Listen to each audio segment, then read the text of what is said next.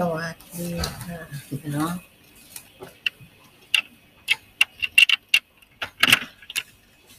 สวัสดีค่ะ วันนี้เป็นตอนที่สามแล้วนะคะ ตอนที่สามเนี่ย ของคู่มือการดูแลทางสังคมจิตใจสำหรับพยาบาล ครั้งแรกเราก็พูดถึงความสำคัญของการดูแลสังคมจิตใจไปแล้วนะคะ ครั้งที่สองก็จะเป็นทักษะการถามและการเงียบเนาะครั้งนี้เนี่ยเราจะเป็นเรื่องของ ทักษะการให้ข้อมูลแล้วก็ให้ให้คำแนะนำนะคะทำไมเราต้องให้คำข้อมูลนะคะ ก็เพราะว่าคนที่มารับบริการอาจจะไม่มีข้อมูลหรือไม่รับรู้ข้อมูลที่มีเพิ่มมาใหม่ หรือมีการเปลี่ยนแปลงที่ทันสมัยนะ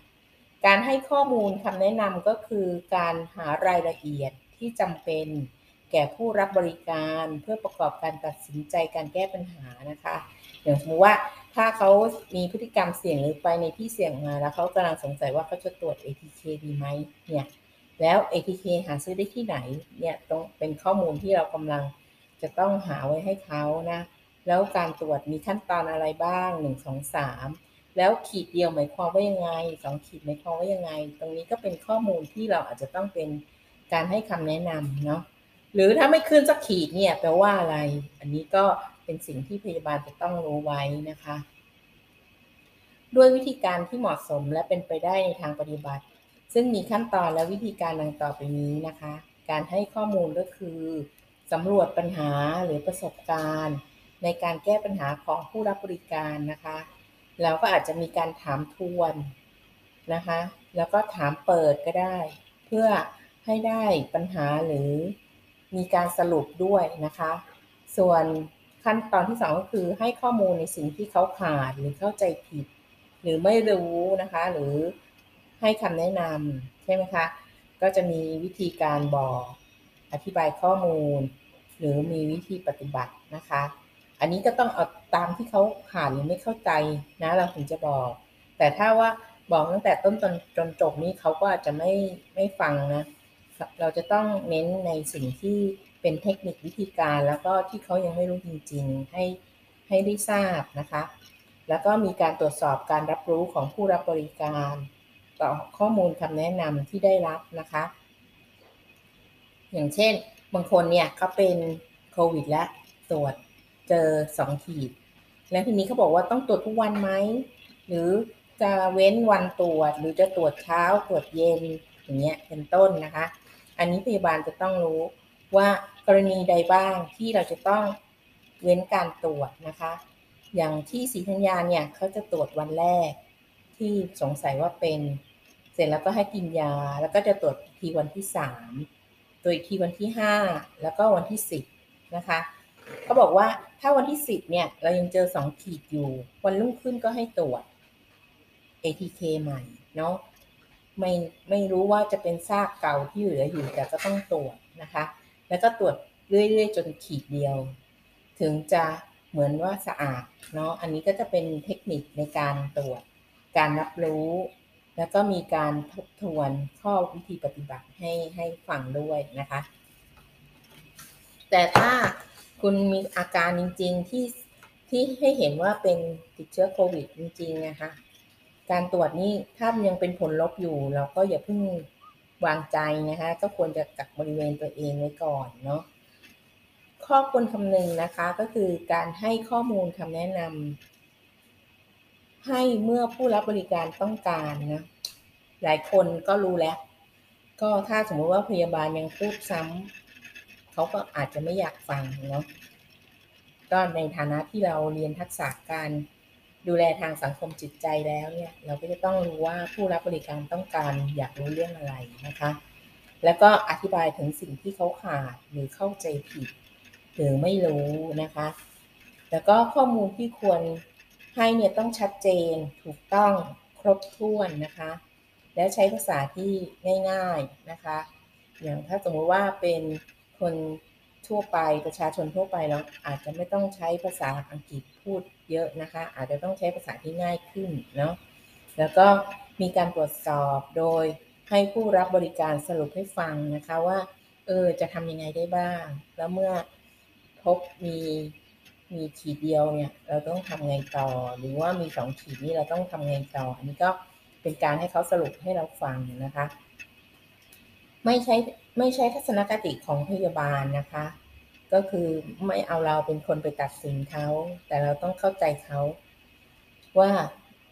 ข้อมูลคำแนะนำด้านใด ๆ บ้าง แก่ผู้รับบริการนะคะ คือเราอะเป็นพยาบาลเราจะมีความรู้เรื่องนี้เยอะเนาะ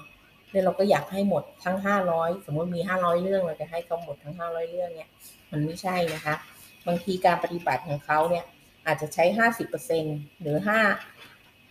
ห้าเปอร์เซ็นของทั้งหมดที่มีก็ได้ แต่เอาเป็นข้อปฏิบัติที่ชัดเจนนะคะ อันนี้ก็เป็นเรื่องของทักษะการให้ข้อมูล ทีนี้เราจะไปอีกทักษะหนึ่งแล้วนะคะ การให้กำลังใจ การให้กำลังใจก็หมายถึงการใช้คำพูดและการกระทำเพื่อลดและผ่อนคลายความทุกข์ใจ หรือความเดือดร้อนใจนะคะ ความรู้สึกเจ็บปวด ชอกช้ำใจนะคะ ในผู้รับบริการเนี่ยเราก็อาจจะต้องสังเกตและขณะเดียวกันเมื่อสังเกตเจอแล้วว่าเขาไม่สบายใจ หรือรู้สึกกังวลอะไรเงี้ยเราก็ต้องให้กำลังใจในการดำเนินชีวิต สามารถเผชิญปัญหาได้ในระดับหนึ่งนะคะ การให้กำลังใจด้วยวาจาหรือแววตาสีหน้าท่าทาง ตามจังหวะอันควรนะคะ ก็จะช่วยให้ผู้รับบริการมีกำลังใจ มองเห็นทางออกในการแก้ปัญหานะ การให้กำลังใจเนี่ยจะเป็นทักษะที่ควรนำมาใช้ในกรณีที่ผู้รับบริการมีปัญหาที่เกี่ยวข้องกับอารมณ์ ความรู้สึก เช่น เสียใจ เศร้าใจ สิ้นหวัง หมดกำลังใจนะคะ หรือคิดว่าตนเองไร้ค่า โดยปกติแล้วการให้กำลังใจในชีวิตประจำวันเนี่ยในสังคมไทยเนี่ยเรามักจะได้ยินการพูดคุยที่ให้กำลังใจกันบ่อยๆนะเป็นการให้กำลังใจโดยอิงตามความเชื่อ วัฒนธรรมประเพณีศาสนานะค่านิยมนะคะ ก็ไม่มีรูปแบบที่ชัดเจนหรือมีขั้นตอนที่แน่นอนขึ้นอยู่กับความสนใจ หรือแนวคิดของคนพูดนะคะ หรือยึด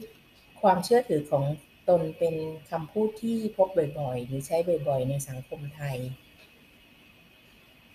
คำพูดเหล่านี้ก็อาจจะนำไปใช้กับคนอื่นๆ ที่มีเรื่องเสียใจได้ เช่นกัน เพราะเป็นกำลังใจแบบที่อาจเรียกได้ว่า เป็นการให้กำลังใจเชิงสังคมนะคะ หรือเรียกว่า social support แต่ถ้าเป็นการให้กำลังใจในการดูแลทางสังคมจิตใจเนี่ย เราอาจจะต้อง ค้นหาในสิ่งที่เป็นตัวที่เป็นกำลังใจจริง ๆ เป็นตัวสร้างพลังใจให้เขานะคะ ตัวอย่างที่เราพบเห็นการให้กำลังใจทั่วๆไปนะ เช่นทำใจดีๆไว้นะ อย่าคิดอะไรมากเลย ทุกคนเกิดมาก็ต้องตายเป็นเรื่องธรรมดา อันนี้ถ้าพยาบาลพูดไปนี่ญาติคนไข้หรือผู้ป่วยก็อาจจะไม่ค่อยสบายใจ เพราะว่า ดูเหมือนว่าจะให้มุ่งไปถึงเรื่องตายแล้วนะคะ หรือทำดีย่อมได้ดีสักวันพระเจ้าไม่เข้าข้างคนผิดหรอกนะคะทำใจเย็นๆไว้ คุณยังมีชีวิตอยู่ได้อีกนานอ่าอันนี้ก็ดีเนาะเสียใจมากไปคุณก็จะแย่ อาจเจ็บป่วย คุณยังมีลูกที่ต้องดูแลอีกตั้งสองคนเนาะหรือไม่ก็ ถือว่าเขาพ้นทุกไปแล้วนะ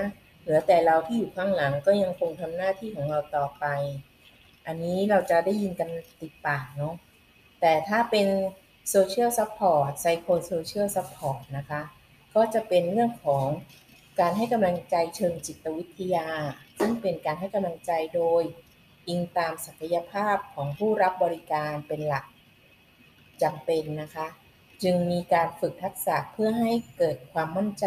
ก่อนนำไปใช้กับผู้รับบริการ โดยมีขั้นตอนของการให้กำลังใจดังนี้นะคะ ขั้นตอนที่หนึ่งก็ทำยังไงให้เขาผ่อนคลาย ผ่อนคลายความรู้สึกนะคะ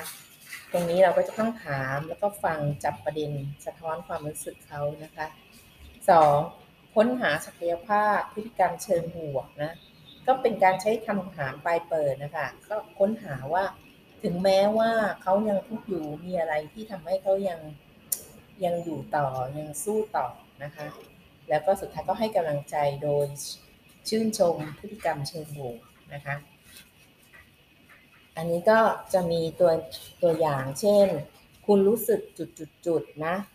เป็นอาจจะเป็นความรู้สึกทางลบ แต่อะไรที่ทำให้คุณมีพฤติกรรมเชิงบวกนะคะ เช่น คุณรู้สึกไม่มั่นใจ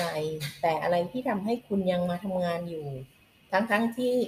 เราก็ไม่แน่ใจว่าคนอื่นติดเชื้อโควิดอยู่หรือเปล่าอะไรเงี้ยเนาะเออเขาก็อาจจะบอกว่าก็เป็นเพราะว่างานมีความสำคัญนะอาจจะต้องมาทำงานให้สำเร็จ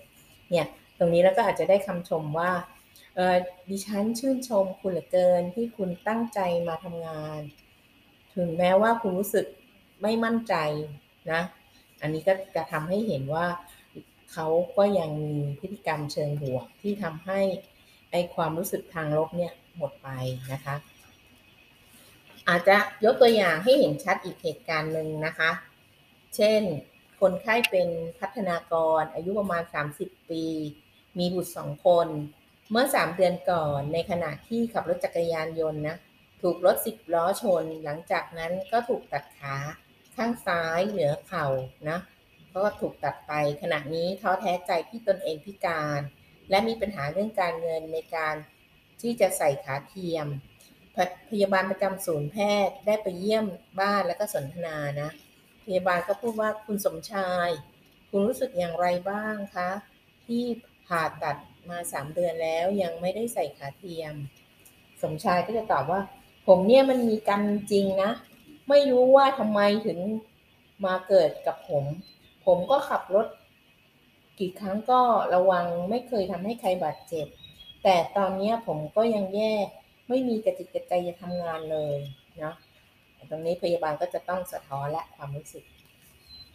คุณรู้สึกท้อแท้นะ ที่ตนเองการ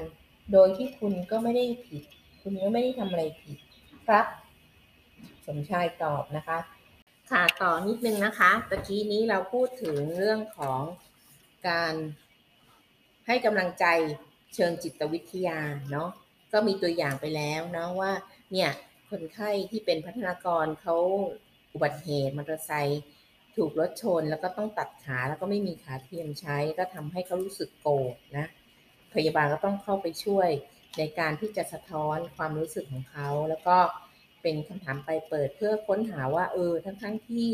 ทั้งทั้งที่เขาขาขาดอยู่เนี่ย เขาทำไมถึงยังอยู่ได้หรือว่ามีพฤติกรรมยังไงนะคะ